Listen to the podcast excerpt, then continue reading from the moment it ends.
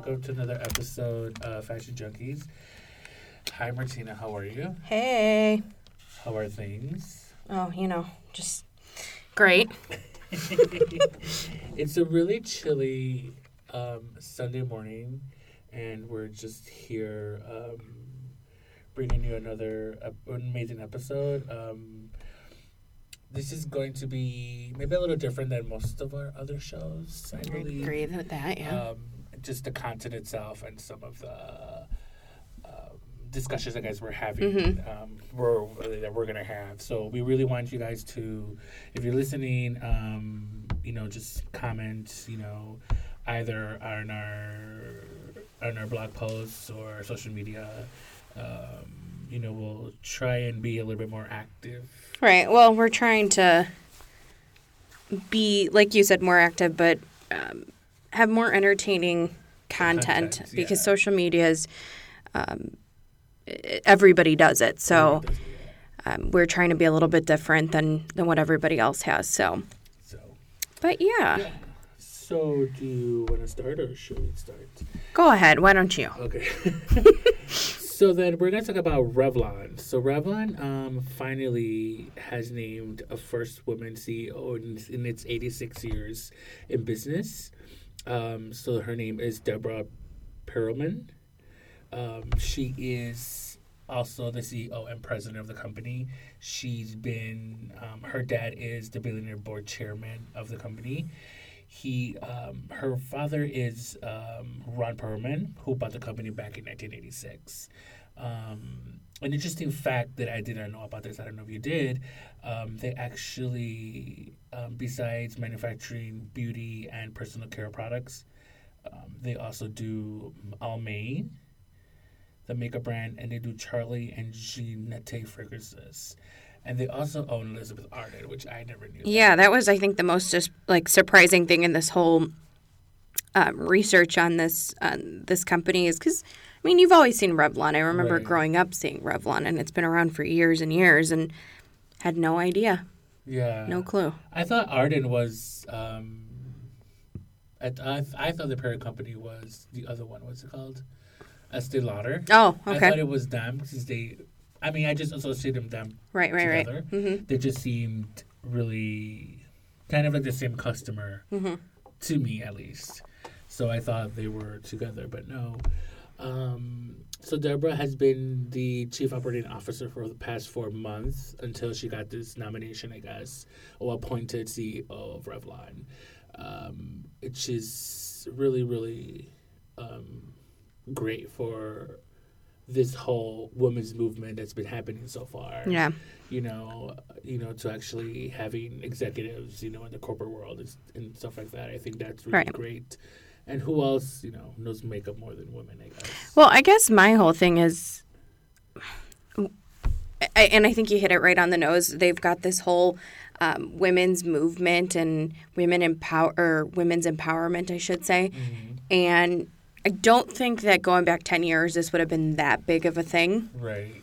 Um, but because of the um, society we live in and the nature of our society, this really um, struck a chord with a lot of people. And I thought it was very interesting that for a brand that's been around for so long, this is literally their very first woman Right. in charge. And like you said, like who knows makeup better than a woman or Right. fragrance?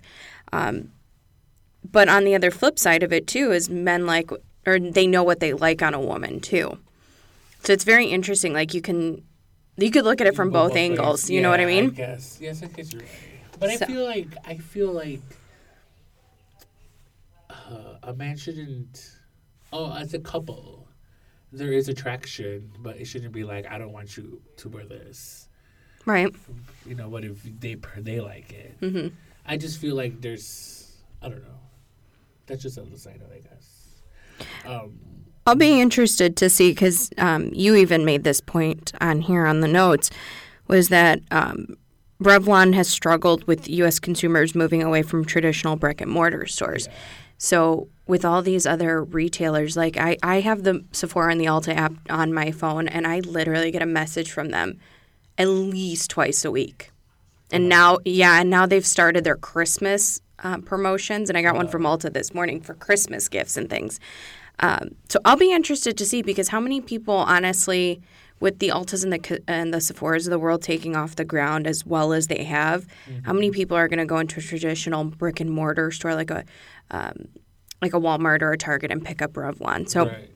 I think they're going to have to change their strategy as far as um, getting into some sort of an online retail uh, presence, mm-hmm. whether it be their own line or being sold through another um, like e-commerce. e-commerce yeah. yeah. some sort of because it's really going to hurt them otherwise. Right. Well, she's been apparently she's been doing this uh, online e-commerce.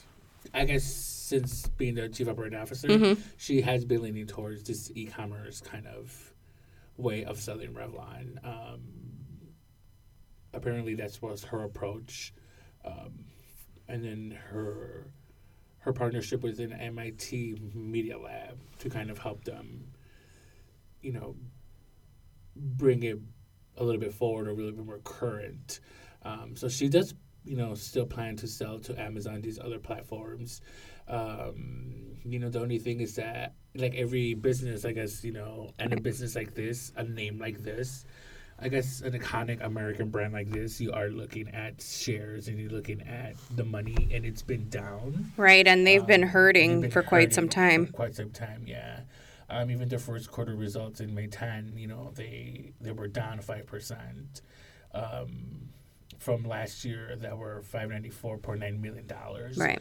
Um, you know, just seeing all of this, it's just like damn, you know. Well, and they had that whole um, disruption in their manufacturing facility back at the beginning of the year. Yeah. Um, which that hurt them about 20 million right there just in sales. Mm-hmm. So they're, I mean, they're not doing too hot at the moment. Right.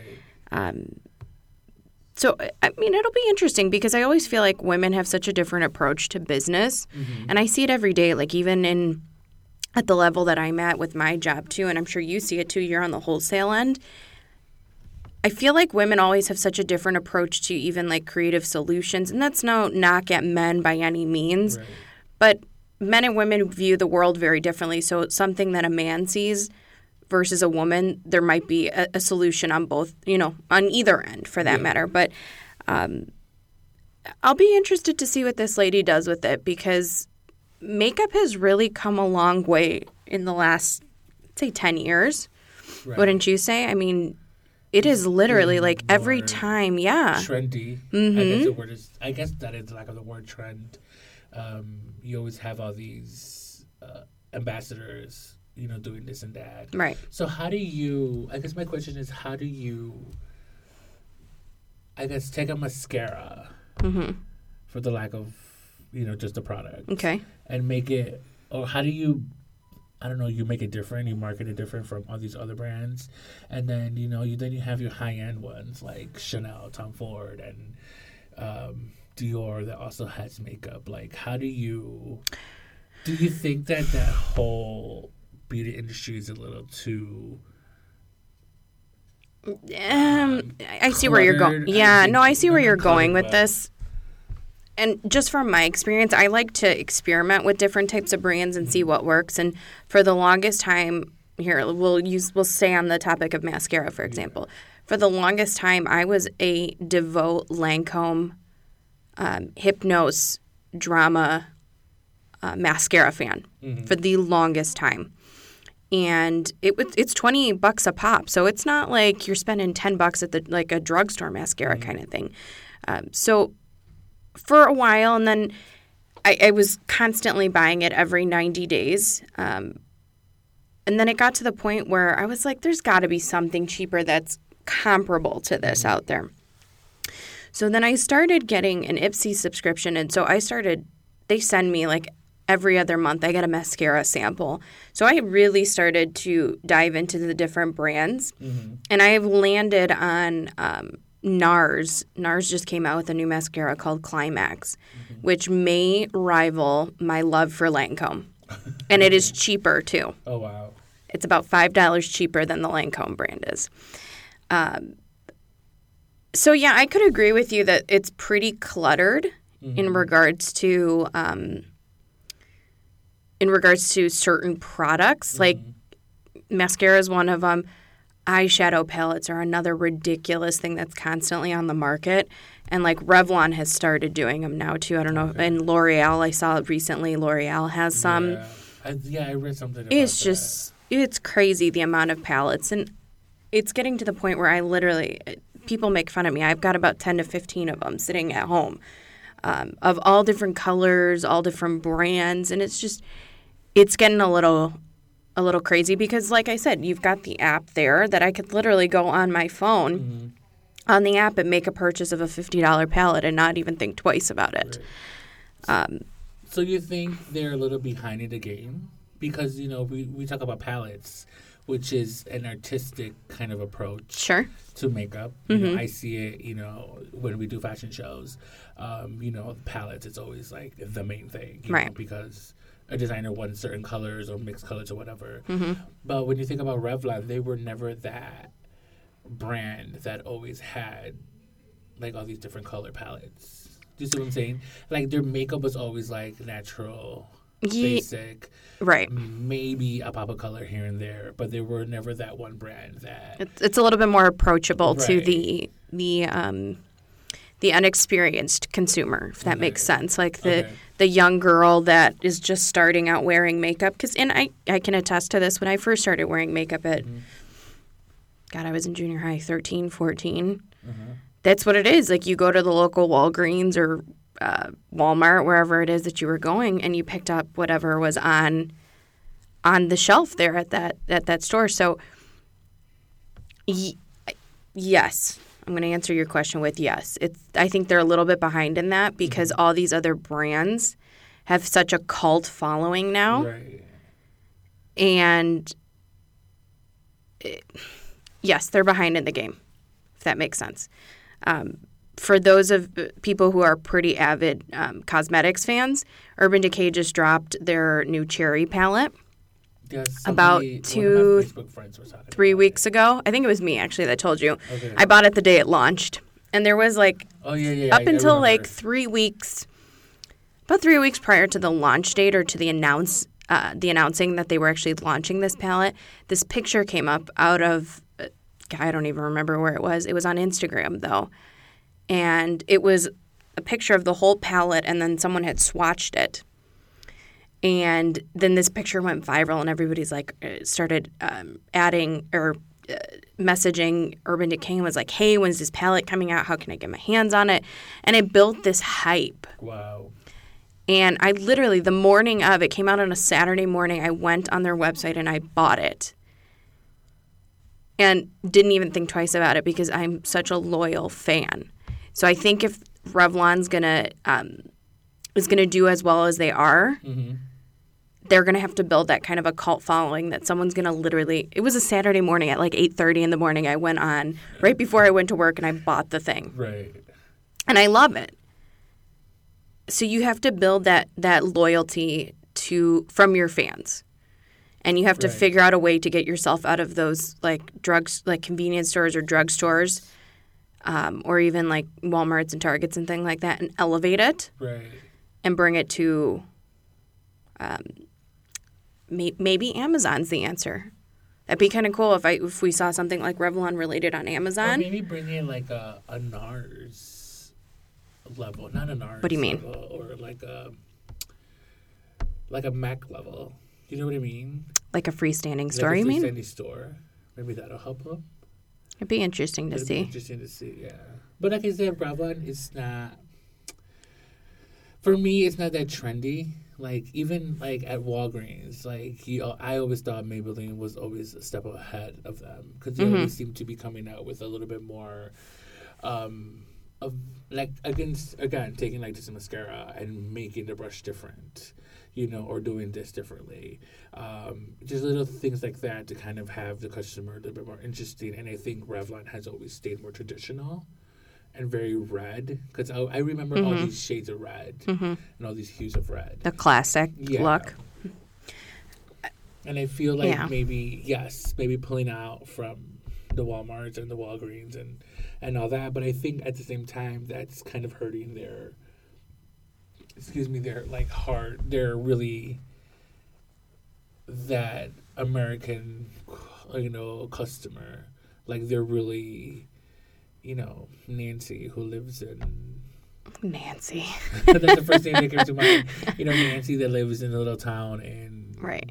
You know, Bismarck. yes. Yeah, I gotcha. You know, so I feel like it's gonna be a tough, tough. Dis- she's like, I, I for for me, it feels like it's gonna be like a tough, a tough year for them, or end of the year for them, or a beginning of the year for them to see what she can do. You know, or kind of turn it around. Right. And I mean, things are never turned around in, in a day, you know? Right. So, and, and my bosses always say that is you spent all this time up here and then you have the one year that it dips a little bit. And Right. because you've always been up here in comparison to the, all the other regions in the, in, in the country, Yeah. you've always been held at this standard. And then all these other markets are here. You dip a little bit and this lower tier always looks better than you do because you've always been held at this higher standard. Right. So it's going to take you a full year, a full couple years for it to return back to what it is. yeah. And uh, that's part of just the ebbs and flows of, of business, unfortunately. Yeah, unfortunately, yeah. I mean, because you do notice when you take like a bad hit, even Oh, if yeah. it's just a few thousand, like you you feel it right away. So I was like, damn, yeah, I see it all the time. We have the ability to view like the statistics of where you're up and down on the year or on the month and the week and and I've had a fantastic fall for business and now it's going to get to the month of November where my business dies until it starts up in January and I'm going to take a hit in what I took in and what I depleted my lot or I uh, I took a chunk out of my um, my negative. I'm going to give it back a portion in in November, unfortunately, and that's just that up and down uh, of business. So. Um, I'm very excited to see what Revlon does with this because I think that, um, like I said, you've been so far at, at a certain standard. There's going to be something that's going to spark business, and you're going to see it take off. yeah. It's definitely something to keep an eye on. Um, the article, I think, was from MSNBC Mm-hmm. business section that I took it from, um, that I took um, the majority of the notes from, and I was like, because I was reading like two, three articles at the same time, and I was like, oh, okay, this is really interesting. Um, but yeah, you know, it's it's it's interesting to see what. And it's not a small company by any means because um, their first quarter sales results, um, which were released on May 10th, they reported that they uh, had a $560.7 million in net sales, but they were down almost 6% from the same period last year. So it's not a small company. When you're in the millions and billions like that, you're running a huge operation. Um, it's it's how do you keep it there or grow? Right. So I don't know. I'd be interested to see if they like do something, like maybe do something different, like maybe relaunch it with um, like a different formula in the sense like, um, and that's what these these luxury brand makeup brands do so well is the quality of it. Right. And I can tell the difference when I pick up. Um, okay, let's use like Color Pop Cosmetics. They're a Canadian-based company. When I use theirs versus like an Urban Decay or a MAC, the quality is different. Color Pop is really great quality for what you're paying for it. Like a, a pod, you're looking at like five bucks. Like they're they're pretty cheap, and the color payoff is great but does it last as long as those higher end brands? So I think maybe if they did some sort of like a relaunch in saying like, oh, new formula, longer lasting um, color, more saturated, or something along those lines. Maybe even with the lipstick. Um, or maybe the foundation, like Stila, for example, has their 48 hour, or excuse me, not their 48 hour, their 10 hour stay all day um, foundation, and then they have the uh, concealer that's attached to it. It's all in one set. Mm-hmm. And it does. I, I wear it from time to time, like if I've got big events, and it that thing does not move. So if they could come up with like a, I don't want to use the word gimmick, but that's what it is, a gimmick Right.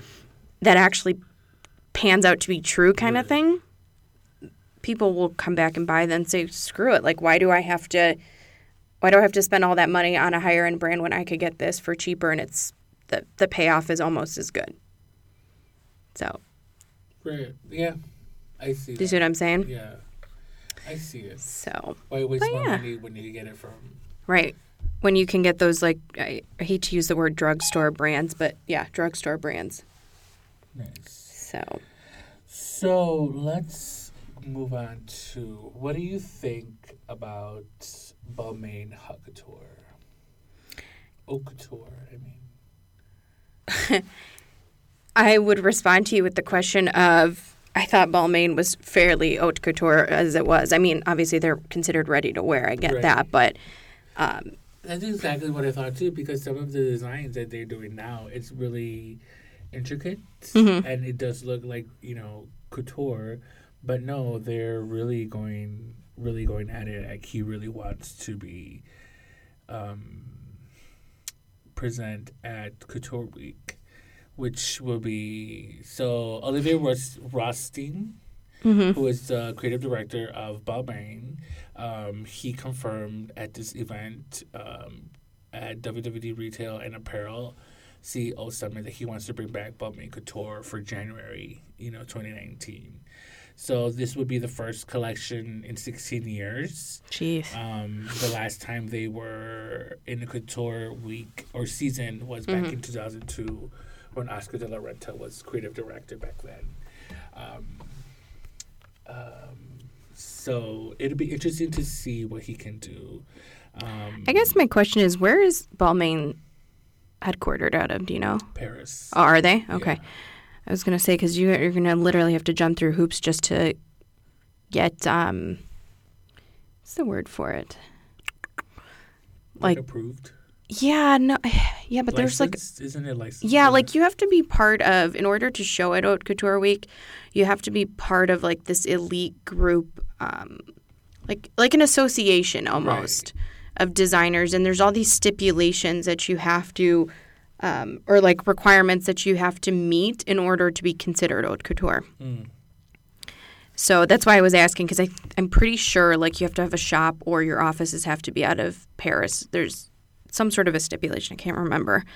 Um, that's why I just my own curiosity. Right. But my question is, um, so Oliver has been creative director since 2011, um, and that's what seven years, and he and now he wants to do couture, which is fine, I guess.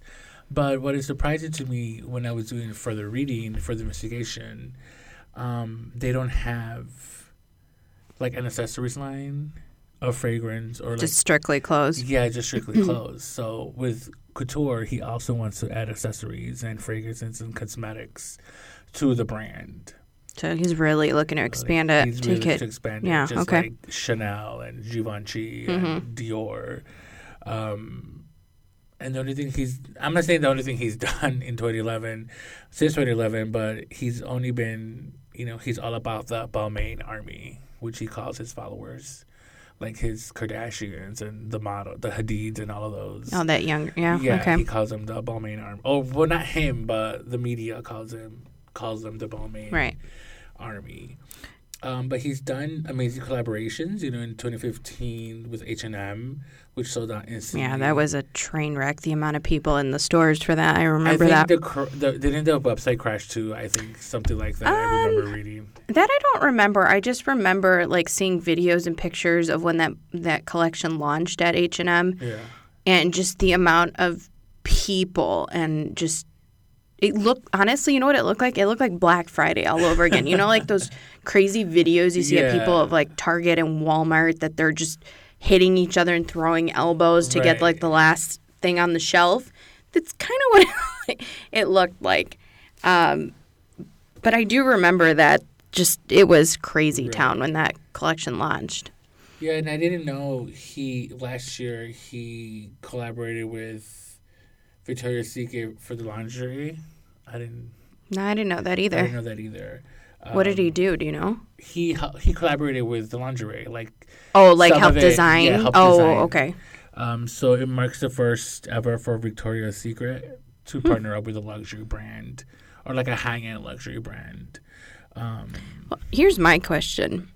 So Balmain has hit this stride that they're very um, like they they have geared themselves towards a fairly young audience. Mm-hmm. And I say young, 20 to 35, let's say. Maybe a little older into their 40s, but it's not like it's not a preteen brand and it's not like a, a ma- mature woman. Right. It's much more of a younger, like you said, like a Hadid or Yeah. like a, a Kardashian, that it's a little bit of a younger demographic. And if you're looking to get into like haute couture, who the hell is buying this? Because the shit's expensive as as it is, and then you up it to haute couture that it's all made by hand. Right. Literally, the only ones that are buying it are your supermodels and um, socialites. Yeah. socialites, yeah. So, do you feel like he'll be alienating them a little bit since there are? I mean, if you look at whole collection, it is a very youthful collection. Um, you know, even though he has older models like um, Right. Liya Kebede, and he has, um, what's that girl? Um, the one that just got married, the model. Karlie Kloss. Yes. Which got married to a Kushner, by the way. I'm just kidding. um, but apparently, this Kush is not, you know, the evil spawn. Um, but, you know, he has these older models that still look great in her clothes, but do you have to be that thin Of to, course. like, wear his clothes? Well, so here's my biggest qualm is no one wants to no one wants to make plus size. Like and there's very few and those very few that do it do it well. Right. But I, I can't equate being plus size to not having money. Does that make Right. sense? No, no, because I yeah. know a lot of people that have the money that they could afford to buy it, but you don't make it and you alienate yourself to a 2 through an 8 or a 2 through a 10 Right. and you shoot your foot on th- these people that maybe maybe have a six figure salary that can blow on All on on Balmain, but you can't buy it because they don't have it as an option. And here comes the you know the other people on the other end saying, "Well, you could have it custom made, sure, But why, But why- extra? right? Why can't I just go to a, a Neiman's or a Saks or a Barney's and just pick it up off the rack like you do?" Right. You know, and that's, and I personally feel that way because it is literally the thing that when I go into, like Tory Burch, I love Tory Burch's clothes. Mm-hmm. I think their stuff is so fun for summer, but I can't buy it because the biggest size I think is a 14 or a 16, something like that. And they don't make plus size. My friend's getting married next year and she asked me to be one of her bridesmaids in her wedding. And that's the biggest thing is we found so many bridesmaids dresses that we like, but not all of them come in a plus size. And I'm plus size and then two of the other girls aren't. So you have to be able to appease both sides of this. Mm-hmm. You could make your own. You are a designer. Well, I know that, but that's besides the point. Then I would no, have no, to right. make the other four then. No one's trying to do that kind of work. But it's good for you. Well, I get that, but still. So, I mean, that's just, I don't know. I feel like you're alienating yourself in some regard. And some people are okay with that. They, Right. you know, like the Abercrombie and Fitches of the world, that they only want certain types wearing their clothing. And that's, you know, that's your prerogative, but be prepared to um, suffer the backlash of people that boycott you or don't want to shop with you because you, you're not size inclusive. So, I don't know. But I feel like the Balmain customer, it's always that, like, you know, it's always going to be that young crowd. Like, Yeah, but Like you can't mother- you can't like- equate young to Right. skinny either. right. Well, that is true. I'm 26 and I'm not a size 2. I see your points. I just I'm playing devil's advocate here. Right. I know. Gustavo's throwing daggers at me right now. He's like, Um, "This bitch right. better get it together."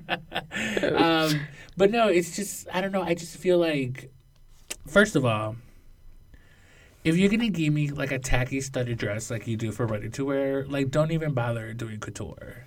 Do you know what Wear I a mean? lot of studded dresses from Balmain. Yeah, like he likes to do like all these intricate. Yeah, I know what you're talking about. The long sleeve. Yeah, it's like you know you're giving me like this studs, you're giving me leather, you're giving me sequins, um, and but I don't want to see that in a couture gown.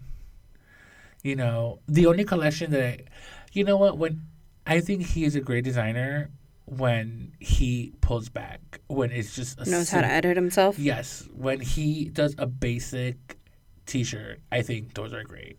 Like even for his menswear, it's always so over the top. It's always like you know, it's always like um I don't want to call them tights, you know, but it's like those running pants and then it's shorts and then it's a tank top and it's a shirt and then it's a bag and then it's a jacket. You It's know, it's almost too much. it's almost too much. Yeah, I mean, gotcha. We know you're a great designer. We know you can make a great, you know, jacket, you know. But sometimes when you edit yourself and the stuff is just Sometimes less Judy is more. Yes, Mhm. like it's amazing. Um, I don't know. I feel like the only th- this and there's some dresses that I do like that he's done so far. Like I think for summer when he presented men's, Mm-hmm. um, he did some sort of iridescent dresses that kind of went with the collection, and I thought those were like really great. yeah. Um, but like I said, don't give me shoulders. Don't give me, uh, you know, all this stuff that you're known for. Give me something more. You know, Well, there's a difference between a good designer and a great designer. right. So like I guess again Lagerfeld. You know, Oh my God! he Here he goes hating on Lagerfeld No, again. I don't hate him anymore. I I like him. I said in my last podcast that I finally have do you like? Do you hate him more, or do you hate Michael Kors more? definitely Michael Kors. He literally has this qualm with Michael Kors that he just won't let go. I don't know what it is. It's just like. Speaking of Michael Kors, I know, I'm gonna say something Oh, because I know this person does not gonna- hear. I know my this person does not hear our podcast. is it gonna make me want to jump across the table? No. Oh, Um, no, it's not even. I guess I'm criticizing it more than anything. So, at a party, this guy had a, um, you know those cell, the cell phones that come with the case that, with the flap. oh yeah. But Mhm. I'm like, it looks so femme. Was it a Michael Kors case? Yes, because I Oh. saw the name Michael Kors. I was- I don't know necessarily that's a feminine thing per se, because I've seen Burberry has done it. Louis For Vuitton. men, Oh, I don't know about men. I, I consider that stuff unisex though, because I see a lot of men with those like um, no, leather that's phone why you have a fucking wallet. I'm sorry, you know, to put your cards inside and then keep your cell phone That's regularly. Who was it? Alex, that was a guest on our podcast. I'm pretty sure. Alex, correct me if I'm wrong, but I'm pretty sure that he had one of those from Louis Vuitton. I'm almost A positive. case. Or like some sort of a leather case that his phone was in, and he had the cards in there too. I, we'll have to, we'll have to ask I'm him. gonna call him not right now, but um, But I've seen tons of men in New York City and Chicago, like not maybe not logo heavy per se. I will give you that, but just like leather or black Oh, I think cases. he did have like that slide in with the overflap that he had his cards that he can pick from. Same thing. Okay, but this was was you know like the book kind, like with the flap. Um, That's what you're getting for Christmas this year. I'm you not- think I'm joking? wouldn't burn it, okay? and because I'm getting it to you, giving it to you as a gift, I fully expect you to use it, Martina. and then maybe, yeah, no, you're definitely going to use it. I have a plus phone, so there's nothing compatible. That's not true. You can find them anywhere. Girl, we will find you one. Don't you worry. But I just felt it was like, ugh, like really, dude. And then he's just like very brand heavy. Like he likes the brands, but he doesn't know how to match it. You know, that type of person. Um, but anyway, I just thought it was really weird that he had one. I like my mom has one of those. Like, why do you have one? I just, I, I don't know. I'm sorry. That's just me. I'm like, that's how you have a wallet to put Throw your cards shade. in. I'm probably am throwing shade, but I'm just saying. So then, do you hate those men that walk around the city with like those little crossbody bags, like the um, what do they call those? The European bags? Yes, like the crossbody bag. You know what I'm talking about? The messenger bags? Yeah, kind of. I have a messenger bag. Well, that's the same thing. You put your. Why can't you just carry a wallet around then? You, you have another pocket. You can put your phone in the other pocket. That's what I do too sometimes. Oh, I sometimes put like my phone and my wallet in the bag. Right. So then that's a purse. That's fine with me. I'm actually looking for a tote. So if you want to give me something for Christmas, I'm looking for a tote. I'm sure Armando could hook you up with that. If you're listening, Armando, I really need a tote. Or maybe Whatever happened to Armando? maybe Daniel could hook you up with a tote too. Yes, Daniel. whenever she's coming, I mean, whenever he's coming on the show. We try to Um, get him, but what are you gonna do? Right. We need, to, we need to call all of those our guests back. Well, some of them back. Um, I was talking to Alex and he really wants to come back. Yeah, and then we can actually put this debate to rest of what type of phone case he has too. Kill two is two birds with one stone. I'm just, I don't know. It's, I think this is a question for Faction um, Straight Faction to see if it's too femme or not. Go for it. Knock your socks off. We'll put a poll. Maybe we'll put a poll out on Yes, we Instagram. do. Yes, we should do a poll. That should be interesting. Anyway, we totally got sidetracked, um, like we always do. The wheels are falling off the bus Right. very quickly. but anyway, um, so we'll see what Balmain can do for us, or what kind of creations it can do. What do you think? um, I'm not really a fan of Balmain per se. I think it's a little um, kitschy. Right. So to me, I mean, I'll sit back and watch and see so what this. is it like the. Moschino of Paris? Since well, yeah, Moschino is yeah. I feel yeah, I feel about Balmain the same way you feel about Moschino. Let's put it that way. Okay, I can see that. I only like their last collection. Everything else I haven't liked. Right. So exactly. There you go. I feel the same way. And There we go. So, anyhow, Anywho, um, this coming Tuesday, it's Election Day. So if you're not American and listening to this podcast, um, good for you guys. Uh, if you live in America, you'll know what we're talking about. Um, there's nothing but commercials, commercials, commercials, and phone calls. Have you been getting the text messages Yes, lately? it's so annoying. That's a new one. I had never, I had never seen that one before. It was funny because they called me from. There's this governor that's running, and they called me from one of his offices, Mhm. and they were like, "We're calling from office so and so," and I'm like, Yeah. "How did you get my number?" Right. And they were like, "Oh, it's a registered voter." I'm like, "Okay, but why are you calling me?" They were like, "Well, we just want to make sure that you can tell." I'm like, "I gotta go. Like, I'm at an event. I can't talk to you right now. I thought you were somebody else. I gotta go by." So I just hung up. I'm like, It's- how rude. And, and the phone calls don't bother me because I usually just send those to voicemail directly. I don't answer anything um, that I don't know unless like I'm waiting for a call. Then I'll What if it's Possibly somebody answer. stranded and they're had to use somebody else's then they'll phone? leave me a voicemail, and I'll call them right back. But then what if you listen to it right away? That's not possible because I have a watch on and I get the the notification. Oh, okay. Nope, I've debunked that theory.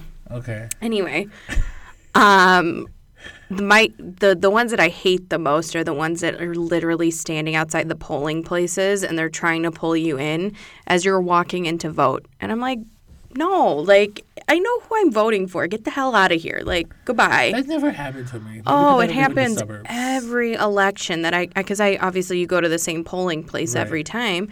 Every freaking time, there's always a group of them, and they're like jumping over each other to try and get the last word in. And I'm like, okay, you're done. I'm not talking to any of you because Right. you guys are animals. Yeah, last week. What was it? Friday? No, Thursday. What's it? Yeah, Thursday. Uh, my sister, she was at home. Oh no, Halloween day. So that was Wednesday. Wednesday, yeah. Um, Luis Gutierrez was going around the neighborhood because her da- his daughter is running for um, alderman for that district. hmm So he he rang her door, and then she was like, "Oh my god!" Like she got starstruck. I'm like, "Girl, it's Luis Gutierrez. Like he's not no Obama. you know, like relax, girl." But she was like, "No, he was so nice. He was talking about his daughter, la la la." And I was like, "How come they never come to the door where I live? Like, they would skip me." That means you should be moving somewhere. Right. I was like, because I have a peace of mind for these politicians. Yeah. Well, They were like, good thing you're not there. I, you know what? I- think that people really, uh, unfortunately, they had a very in in recent years had a really, really low turnout as far as um, voting is concerned. And I think with the situation that we find ourselves politically, I think it really opened up people's eyes, Right. I yes, I think especially our our generation. I guess our generation. And I yeah, and I believe, you know um I think I think let's take it back a little further, even like for Obama, like his first year when he was running um for president. I felt like um I think that's when a lot of youth at that time, whoever were 18 or turning 18, were actually um, thinking about politics more than their parents, you know, because they could finally associate themselves with a president who spoke their language, who came from, um, who maybe was right, who I mean- yeah, who came from I guess the same side of town as them, and you know, kind of sparked the youth. And um, you know, even to now, I still remember some of these you know recordings, um, reports on the news that you know they were like, "Don't talk to my like," not saying don't talk to my parents, but you know, his their opinion doesn't matter. You know, this is our youth, it's our revolution. It's like, what can they do for us now? Um, and I think. Um, you know, it's always been targeted to youth, but I feel like Obama, his first, you know, President Obama, his first election, I think he really captured and motivated that youth. And then again, he did it for the second time. And I think, you know, when, I guess when it's always a presidential election, you always, um, you always throw the candidate as the devil or the evil person. And I think we've never actually, I think we never actually thought it would happen. And then it finally happened with this president. Um, and it's just like nobody believed that this sort of thing would ever happen to us or to this country, you know? Yeah, well, and I'm sure there's people that will find themselves on the opposite end of that spectrum too. But yes, you're right. Um, and I was just I was scrolling on the internet just now, and there's this whole, and I really like this. I there's like a bunch of these that I really really want. Um, L.com came out with this whole um, string of T-shirts from different designers, Yeah. ranging from like seventy bucks all the way to three hundred and eighty dollars of different types of T-shirts Right. that um, a portion of the proceeds go to um, ACLU, I believe. Yes, and then there's some that go to the queer vote that is helping um, that supports um, people who are running for Congress that are supporting LGBTQ That was the biggest, yeah. um, Yes. rights and also candidates that are LGBTQ part of the community. Um, That was a huge um, topic. This, especially in the Illinois election, yes, um, was a huge, huge thing I noticed this year. yes. so um, for the readers, we're obviously talking about um, you know voting and you know we called it voting in fashion. Um, there's an article that was released by vanessa friedman who is this famous fashion columnist for the new york times. Um, she wrote an interesting piece on fashion and voting and how um, a taboo that still exists and the majority of the people think that shouldn't coexist. So saying like fashion and political views shouldn't be mixed. Um, which I feel personally it's not. Um, I always hated the whole um, thing about when people when Hollywood would always express um, their po- political point of views, and that people would be like, "Oh, they're millionaires. Like, who cares?" Yes, they're millionaires, but they still have they still live here. They still um, have the Still right to voting vote. citizen, citizens. Yeah, they're voting citizens, and you know they don't want something like we don't want something. Um, you know, a lot of them were very vocal and huge Bernie Sanders supporters. Um, you know, and it's just an amazing for me. I guess it's an amazing experience to see this kind of rolling. Um, you know, this this election cycle just got a lot of people, you know, talking or lobbying points you know, and this happened to be a perfect, you know, product category for the fashion industry. Um, the article follows Dalma Goenstein, uh, who partnered up with Alexandra Posen, which is um, Zac Posen's sister, who she's an artist, um, and they created this brand called Resistance by Design. So what they're selling is a silk scarf that is um, etched um, with drawings of each um, female Democratic political that's running, who's on the ballot on November 6th. Um, so it's from nation to nation. I mean, across. I mean, from state to you know, from California all the way to Maine, um, and all those you know, s- you know, states. Um, you know, this is not the first time that fashion has mixed politics.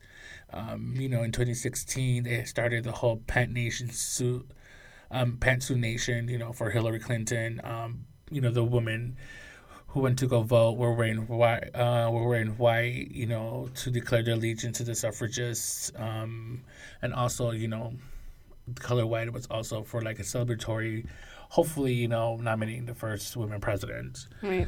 Um, and then, you know, in 2016, the whole pussy hat thing with, you know, the Ladies March. Um, and then also other people, the trend started rolling. And then there is some shirts at Moda Operandi. And then um, Vote merchandise at L.com. Um, you know, not only them, but also Levi's. I don't know if you've seen this commercial. Um, Levi's has, you know, for the past month or so, they have been airing um, this Go Voting commercial. Yeah, I have seen it. Um, which is very. I liked it. It was very. It's it's a very good commercial. Um, we'll probably put it with the podcast, um, our blog post. Um, you know, and it's really just they're promoting their brand, but they're also you know wanting you to to go and vote. Um, there's other designers that have done um, leather totes by MZ Wallace um, that has the word "give a damn." You know, they're also the designers that did bags for um, Hillary Clinton while she went to the Benghazi hearings. Um, there's Lingua Franca, who does cashmere sweaters with sayings on it that says "poverty is sexist." Um, one of them was worn by Kylie Britton at the Golden Globes, which you know a lot of people criticize her for.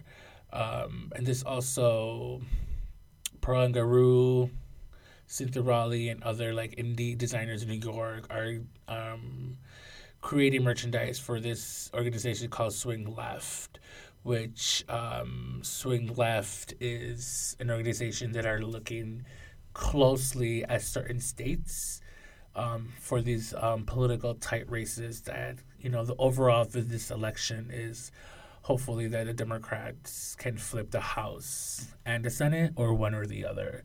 Um, so that way they're able to, I don't know, I guess, kind of like, in a way, stop, I guess, Donald Trump and his policies that he has in mind or so on and so forth. So, you know, um, it's all these other so it's a trend that's starting everywhere from disney to starbucks to um, Yep. apple and you know all these other brands that are getting involved Very Um, true. and it's Um, what was I going to say to you? I, I don't know necessarily that I agree with the whole topic of you can't mix fashion and um, fashion and politics because the state of our political climate or like um, maybe there's a war going on or anything like that has always affected fashion. I mean, that's why Dior's new look in the 50s took off as well as it did, is because you had all that rationing of pantyhose and um, fabric and things like that. And then once the war was over, they were no longer using those material for um, for missiles and for uh, war um, war products and they were able they had this like surplus of it. So there was this beautiful new look that dior put together that it was an, an excess of fabric. Um, and fashion has always been affected by the political climate. Um, so i don't know that i necessarily uh, agree with that because i think that um, fashion and, and politics go very much hand in hand They, yeah, they because really it's do. and and it's on here in the notes that um, Prabal Gurung made the, even made the comment, and it's very much uh, what I agree with as as a designer. And he said, as designers, clothing is our language; it's our medium for communication. So for myself and many others, a statement, shirt, sweater, sweatshirt, or entire collection is a way to show the world what we stand for. To spread our message by joining with the people who can take our message from the runway or the racks to the streets. Right. is, and this really strikes me because it is it's true. It, fashion says a lot about who we are as people and our political stance um, how we feel about the world and, and, and various things. And I, I i think that by coming out with these go vote t-shirts or voted um because i think alexander wang did the one that said voted on the sleeve Mm-hmm. it's a way for the consumer to tell the world their viewpoint and how they feel about it. Right. So I don't know necessarily that it correlates with like the designer telling you this is how you have to feel about it. Mm-hmm. They're giving the consumer the tool to go out and tell the world, if that makes sense. Right. Like you can either buy my political T-shirt or you can just you know buy this other shirt. Right. So yeah, um, and it's so it's yeah, it's got really everyone going, and even um, you know, you know, Tory Burch said when people say stick to fashion, she's like, and I get a lot of that on social media. It irritates me to no end. She goes on to saying, I'm going to make it the title of my text on my next book because I think people will continue to weigh on this, and that's a good thing. So you know, there's a lot of them that are really. being politically involved, either nonpartisan, they're like, we don't. At this point, they're like, we don't care what political party you, you identify with. We just want Right. you to go out and vote, um, which I thought was, you know, a really good thing. And just a little few points. Um, the, the collaboration between MZ Wallace and Lingua Franca, the quilted bag, um, they raised over a hundred thousand dollars, and it's for the organization She Should Run, which is an organization that supports women running for office. Um, Tory Burch Tea, um, their all of the funds go to Sarah Sahidi's 18 times 18, which focuses on the next generation of voters. Um, 100% of the profits from the Resistance by Design scarf is going to Emily's List and Emerge America. Um, you know, Moda Operandi, all of the proceeds go to Rock the Vote. Um, so yes, there are political point of views in per se, but they're going to actually um, some really good organizations out there. Yeah, and there's all these other like groups too that they're really pushing the whole just vote just in general, um, whether it's fashion or not. Like there's this website that just um, I found. It's called Ballot Ready, Mm-hmm. and you can go through and type in your address. And it tells you what your polling place is, and then based off of your polling place, obviously it pulls up the precinct that you belong to, because obviously not all these people that are running belong to the precinct that you're part of. Part of yeah. Um, and it lets you go through. And what they did is they go on each of these candidates' sites or they know what their political stances are on each um, topic. And they com- um, they combine all of that information onto one site, and you click on each person, and you, there's a drop down menu, and you can look at each of their um, viewpoints Nice. and it um, and you can click on the specific person you want to vote for and say add to my ballot and then once you get to the end of the whole voting um, it allows you to print it. So then you can actually go through and be like okay this is the person i want to vote for. So then come vote or come election day you just go in and you know who you're voting for already. Um, so there's a lot of these tools that are like uh, are empowering a younger generation because we're shifting into this point where like our parents and our grandparents they have become that older generation. They're on I, I hate to say it this way but they're on their way out Right. and now it's up to our generation and those behind us to change the future of the world Exactly. um, and so I think that's why a lot of these fashion brands are are really aiming towards the the younger demographic because they know that this is the next generation in line to to change the world and we can either make it or break it. Yeah, I totally agree. So, like I said, I think it's back to the youth vote that Obama was like, you know, I remember some of the the reports were like, you know, stop talking to my parents because you're like, we're the future. We're the ones that are designing now Right. what's going to happen in the next eight years, in the next 20 years. Um, you know, there were a lot of them that were politically motivated. And um, it's just, um, I like seeing this type of movement, which I think it's nice. You know, it just happens to be, you know, I guess bad luck for the type of president. I guess whatever political side you're on, Right. you know that has happened to this president. Um, but um, I don't know. I just feel like how can you agree with him if you're a woman? I don't know. That's just No, no, that's here, neither here nor there right. because I mean, that's I know people that are on both ends of that spectrum. So Right. So it's just like how. But anyway, um, it's interesting to see and see if, like I said, not only because it's this president, but I would like to, hopefully for this to continue. You know, for 2020 and for 2024, you know, and the elections on and forth. You know, well, I hope um, I- don't want to use our current president as a scapegoat, and I don't want to get too political on this, but I hope that because he was elected, it really, um, it gives people the realization that you have the power to change things. mm, If you are not happy with it, or if you're happy with it, yeah, you need to still go out there and and speak your mind and and um, voice your opinion on that. Um, and by doing that, it- you're you're voting. you're you- You exactly. get to go vote. Right. So, and I think that was the the whole point with this whole um, fashion thing that with all these T-shirts and all of these designers coming out and saying these things is, I think they're trying to encourage a, a population that Harley does. right. It was. It's. It seems to me, at least. I don't know. Maybe maybe I'm wrong, but it seems to be like we're at an all time low with with voting. A lot of our population doesn't. Right.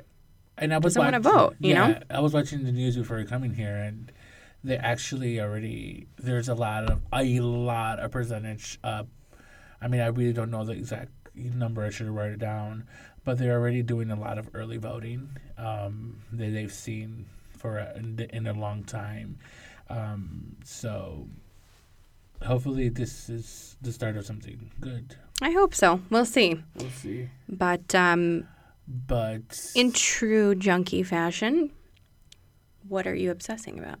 At the moment, um, I'm obsessing um, over Queen, the band. Oh. Um, I got invited to a special screening on Tuesday, Oh, nice. Okay. so I saw it. Um, Is that of the new Bohemian Rhapsody? The Bohemian oh, Rhapsody nice. movie. Okay. um, so I saw it in a regular theater. You know, the sound was amazing. Um, and then I saw it again on Friday with a couple of my friends. Um, and I saw it in a doubly. I think I'm saying it right, doubly or Dolby. I think Adobe. Dope. Dolby. Theater. I think so. Yeah. Dolby theater system. Um, I mean speaker system, and I mean it just did wonders for the music. Like I liked it, you know, the first time I loved it, but the second time around was amazing. Because of the It's funny because uh, where did I read it? Like somebody made a. Uh, there's an article I read somewhere. I can't remember what it was, but they thought like this music was ridiculous and that it was never going to take off the ground. And now there's people making movies right about it. You know what I mean? Right. So it's kind of funny how that You know, pans the out. The movie was amazing. Um, definitely, Rami Malek is gonna get an Academy Award nomination Mm-hmm. and probably even win it. Um, but even the one that plays Freddie's Mercury's um, longtime friend, she as well was very good in supporting cast. When does that come out? It came out Friday. Oh, okay. So we Um, can technically go see it now. Yeah. Okay. Um, but yeah, it's amazing. Like I've, I've, I've been a Queen fan, but I'm not Mm-hmm. like a loyal, you know. But you know, watching this song, watching this song, watching this movie, you actually realize you know more of their songs that you actually thought that you. Right. You just you don't associate it with Right. that that band. Yeah. Very But cool. yeah, I mean, Rami Malek was there's certain scenes that you know kind of whiplash. You're like, oh, it's Freddie Mercury. Um, but they've been really funny about it, like promoting the film. You know, they were on The View, Mm-hmm. and one of them, um, Joe Mazzazalo or something like that, um, he plays one of the obviously Queen members, and they told him that he looked like one of one of the the, the members, and he called his mother because he's like, "Where were you in 1983?" Because they put a picture side by side, and he's like uncanny. He's really he really looks like him when he was younger, like one of the bandmates. Yeah. Yeah, but you know, it's it's. I've been playing Queen ever since Tuesday. That's currently my obsession. Um, other than that, um, I'm trying to lay off Netflix. He's obsessed with his new Carhartt hat too. By the way, Oh yeah, saw that one on, on that I think it was on Snapchat or. Instagram. I saw it. Yes, I was all geeked about it. Yes, So how does it make you feel now? warm. It's not even okay. Not for anything. Chicago typically around this time starts to get a little cold because we're in November now. Right. Um, but it's actually it's been pretty nice. Like I Yeah. haven't really had to wear a coat Yeah, up I mean, until this yeah, point. So I. I wore it Friday because I I received it on Thursday night, and I'm like, okay, maybe it's too early for this. But today seemed nice since it was rated and whatever. yeah, he texted me this morning before we started to record. I'm gonna get wet outside, and um, my thought was, and I didn't send him this, but my thought was, are you gonna melt or Perhaps. wicked witch over here? right. So what are you obsessing about? Um, there's not really anything at this moment. Oh well, I recently opened up a Fabletics account, which for whoever doesn't know is the Kate Hudson brand um, of like athleisure because you you could wear some of this stuff like out. Like I have a couple printed leggings that if I wore them with like a blouse or something and a jean jacket, no one would ever know that they're leggings. Um, so I'm kind of obsessed with that, and I created that monthly subscription account that they basically charge you 50 bucks every month, or you can skip the month. But for 50 bucks, you pick out a whole outfit. Whereas, like, like for their leggings are pretty expensive. I'm not gonna lie. Like the ones I'm wearing right now are about ninety dollar leggings. Like they're not dirt cheap by any means. Um, but you can get as like the introductory offer two for twenty four, two bottoms for twenty four, and then every month then they charge you fifty bucks and you pick out a whole outfit. So now that I've like started this whole like yoga thing that I've been on this whole yoga kick for the last few months, um, I've started ordering stuff from them and it's going to be a problem. Especially seeing as I've started buying Christmas gifts too. I've start I decided I'm going to start early this year and start buying Christmas gifts now. It's gonna be just like in the way. What do you mean? The gifts. I know. Well, you got to start early. I figure if I buy like I bought 5 of them this week for all of my employees. Um so I figure if I buy like one gift a week between now and like the week before Christmas, I'll be done. And it won't kill me having to buy like all of this stuff all in bulk. Um, but yeah, that's pretty much So wait, pretty much the only thing at the moment. you're only paying fifty bucks for an outfit? Mm-hmm. There's some that are a little bit more expensive, or like if you choose, Okay, so let's say, you, for instance, you're you're buying the leggings for ninety, and you're still paying the fifty. no. So like the ones that I'm wearing were eighty four ninety five regular price. Like if you don't have an account, you can still buy stuff off of their website, but you're paying full price. Whereas like if I'm signed into my account, they charge you fifty dollars every month, or for like towards an outfit, or you can skip the month, and then the following month you can get charged for it. Like you've got the control to uh, the ability to control like when you buy things. Um, okay. Or you can have it charged and it just sits on your account until the following month. Because they give you like certain outfits to pick from. And there's some that you like you don't really like and you're like, well, whatever, I don't want this. So it'll just it, it rolls over and you can then pay the extra 50 so you'd have $100 towards like an even bigger outfit like maybe instead of only two pieces you get a third you get a jacket um, so it's kind of cool. I mean, I like their stuff. Their stuff fits great. It's really great quality for. Um, I mean, I guess it should be for what you're paying for it. right. Um, but really great quality and very thoughtful in the um, in the example of like utilitarian in the sense like this the ones I'm wearing have pockets on them. They have a coin pocket on the inside of the waistband, um, and they're they're great. Like I've worn them quite a bit, and they hold up really great. And just the, the quality and the, the manufacturing of them is is is top notch in, in my opinion. So if you haven't checked them out, check them out. They're actually pretty cool. What is it called again? Fabletics. Fabletics. Yeah, it's Kate Hudson's company Okay. that she launched 10 years ago, maybe a little less than that. Really? They just had an anniversary sale, so I want to say it's 10 years. I want to say 2008 is when they started it, Wow. if my memory serves me correct. But um, yeah, and that's about it. So what did we? No, I really I've been been low key. I've just been working, and that's about it.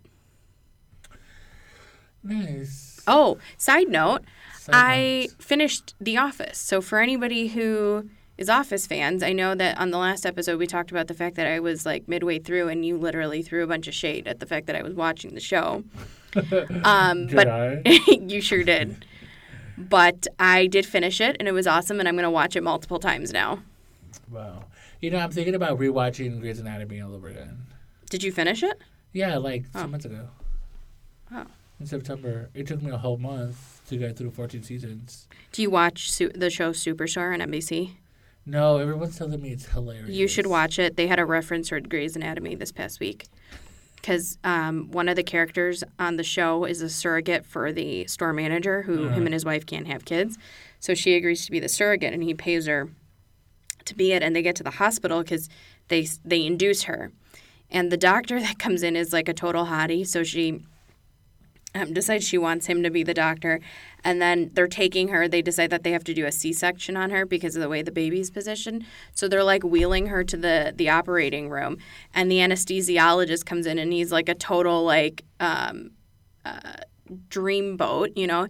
So she goes, What is this, like an episode of Grey's Anatomy? Or that all these doctors are like super attractive kind of thing? And I thought it'd be when, when I heard the Grey's Anatomy reference.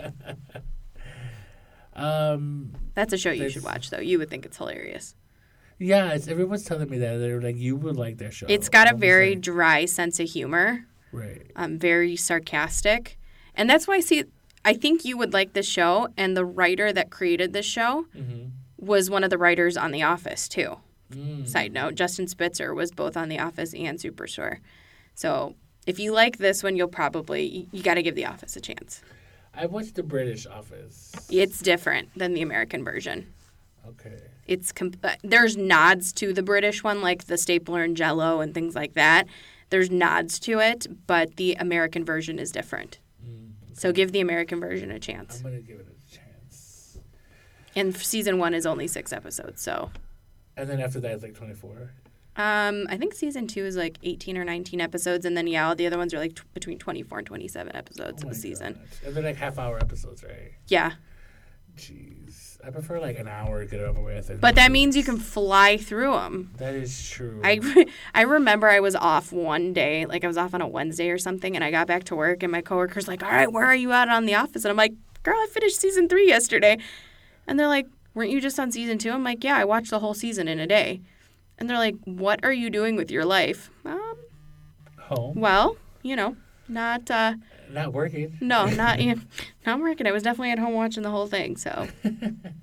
But yeah, But so- yeah, um, yeah, I'm just trying to get through um, the Iron Fist and Daredevil, um, since they're gonna be leaving Netflix, um, and they're going to go to Disney. So, well, Disney's just they're buying everything out. well, they're gonna start their own streaming service. Disney is. Yeah, Disney and Marvel. Well, Disney Oh, bought Marvel, lord. so that's right. All these Marvel shows that are on Netflix have Uh-huh. been canceled Really? because they're starting their own. Well, Netflix- service. I, I feel this is the thing I okay now we're gonna get off on a tangent here now but this is the thing that I hate about Netflix is that they take certain things away and then they add all these other stupid things like I can't tell you how many times I turned my laptop on to watch Netflix and that freaking Haunting Hill show would turn on and I hate horror and that was all they were pushing and I'm like hello have you watched like do you guys pay attention to what I watch because this is not anywhere near They stopped doing like the Oh. trending, it made me crazy but it doesn't play it though. It doesn't play it. what do you mean No, no, no, no. On on the phone, yes, it does not play it. You physically have to click on it. Yeah. But on the computer, on the desktop version, it does. It gives you like a preview of the trailer. Oh, yeah. So right, yes, it scares the shit out of me every time that I turn it on. I heard it was really good. Oh my god. Well, yeah, all my friends, one of my like girlfriends, she watched it all in one sitting on a Friday night, and she said she nearly shit her pants. It was so scary. So for the horror fanatics, you'll you'll like it. Did you ever watch Scream? No, I don't. Li- literally, I think the um, extent of horror movies I've ever watched. Well, I don't even want to say horror, like drama suspense, was the Black Dahlia, like years ago, the remake. That was like a thriller. The it was the remake of the girl that was killed, Yeah. and then the Woman in Black. Those are about the extent of like drama suspense. Oh, I take that. back. Well, if you want to incorporate this one, what was the shark movie that Blake Lively was in recently? That she was the the surfer Oh. that got stuck out at sea. Yeah, I don't remember the name, but I know what you're talking about. It was it's recent, like in the last couple of years. Yeah. That one had you on the edge of your seat, and I literally I can't deal with the anxiety. Like that's why I go to yoga is to not have anxiety. I used to like horror films until late at night. I decided to watch Oh yeah, that's a good idea. Watch them late at night. the hmm Chainsaw Massacre, Oh, but yeah, like the sure. 1970s. The original. the original. I was fine throughout the whole movie because it was a little gory, it was a little scary, Mm-hmm. and then until sh- the ending when she finally escaped and she got to hail down their pickup truck, and then she got behind, she got in the back of the pickup truck, Mhm. and it was driving away, and then the guy, uh, what's his name, Leatherface, he's still running behind her you know, and wailing the chainsaw with her, like wailing the you know the chainsaw at her, and still running behind her. But obviously, the Are truck you is sure this faster. wasn't one of your dreams? No, this happened for real. Oh. This part of the movie, and you just see her face. That's how it ends. The close up of her face, and she's just knowing how traumatized she's going to be for the rest of her life, Hmm. And that's how the movie ends. No, and thanks. that scared me for life. And then years later, well, maybe one or two, I decided once again to see Halloween. Did I you was- just see the new one? Or, No, I haven't seen the new one. I'm like trying to put the courage to go see the new one. But I, I was watching Halloween, and I've seen this movie, the first one, so many times, and it never just you know it scares me, yeah. But I'm like I know what's gonna happen. But I decided to watch this movie again late at night. My brother and my cousins were in the basement. For some reason, through this two-hour movie, they're not making any noise, and everything is just uh, super scary. And I'm just psyching myself out, and I'm just like, Gustavo, you've watched this movie before, but I did get scared. I had a couple of my employees went to go see the new one that just came out, and they've all said collectively that it's a great addition to the Halloween franchise. Like it, it, it plays off of the original, Yeah, and it ex- it elaborates like it extends off of the original, yeah. It's supposed to be like, and a lot of people truly enjoyed it. yeah, So, and I'm I'm glad to hear that because when people make remakes, sometimes they don't always pan out. right, They're always the lame version of the original. right. Um, so I'm happy to kind of hear that. Yeah, because I it heard that um, Jimmy. I heard that the director um, went out like called Jamie Lee Curtis, or Mm-hmm. somehow she knew that they were gonna do this, and she didn't want any part of it. But She was in it though, wasn't she? Yes. Oh. But because she thought it was another remake. Oh. And she didn't want to do another Right. remake. And then apparently her godson is not apparently, but her godson is um, Jake Gyllenhaal. I didn't know that. Yeah. Really? Yeah, so Jake Gyllenhaal is Damn. the godson, Okay. and the director. Have you ever seen that movie about the Boston um, bombing? Oh, I didn't know they made a movie. Yeah, so he's the one that plays the runner. Really? Yeah, so What's the name of that movie? I want to watch it. um, I don't know what it's called. okay, you're gonna have to look it up and tell me. And then that same director was the one that was tied to this Halloween movie. Oh. So then there was a connection there. He kind of was like, hey, Convinced you, her. Yeah, can you come check this director out? Just meet him for five minutes or so. So, hmm and so they, They got her on board. And then she said herself in an interview that it was like she was talking to. She felt like she was back in the seventies talking to um, Wes Carpenter. And I think sometimes he- that plays into it. Is can you get a good production crew? Because the pro- I think the production crew really um, yeah makes it or break it. Yeah, because she said it herself. She was it was like talking to James Carpenter back in the 70s Mm-hmm. and um, she said that she would only do it if she got the blessing, if he got the blessing from you know Wes Carpenter Sure. and Interesting. John Carpenter. I'm calling it Wes Carpenter. Carpenter. Interesting. Yeah, but yes, guys, that's our show for today. Woohoo! Uh, woohoo! Thanks for Um, making it through another episode with us. Right. Hopefully, we didn't bore you. Um, but um, yes, follow us on social media. Um, Fashion Junkies two, the number two. You know, for Twitter, Instagram. Um, just look out for stuff, and we're gonna, you know, bring you more content. Yeah, we'll um, definitely make sure to share us on, amongst your friends and on social media. And we're still waiting for that first review. Yeah, what the hell, a people? I know they're subscribers, but nobody's writing anything. Lame. I'm gonna have to pay somebody. I'm just kidding. We'll pay Susan to put us uh, Right. a sub- or a, a comment on our subscription. So, Right. but anywho, But anywho, um, have an awesome yes, thank you. day. Have a, a, we'll be back around. I would say around Thanksgiving then, and well, the holidays will be upon us. Maybe we could do a whole gift guide um, in our next podcast. Yeah, it's like our top five gifts or something. Yes. Why don't you guys send us a request of anything holiday related that you guys would like us to cover? Yeah, And we'll go that route. Maybe that'll be fun. that'll be fine. Cool. Alrighty. Decided. Thanks, guys. All right. Have a great week. Have a great bye.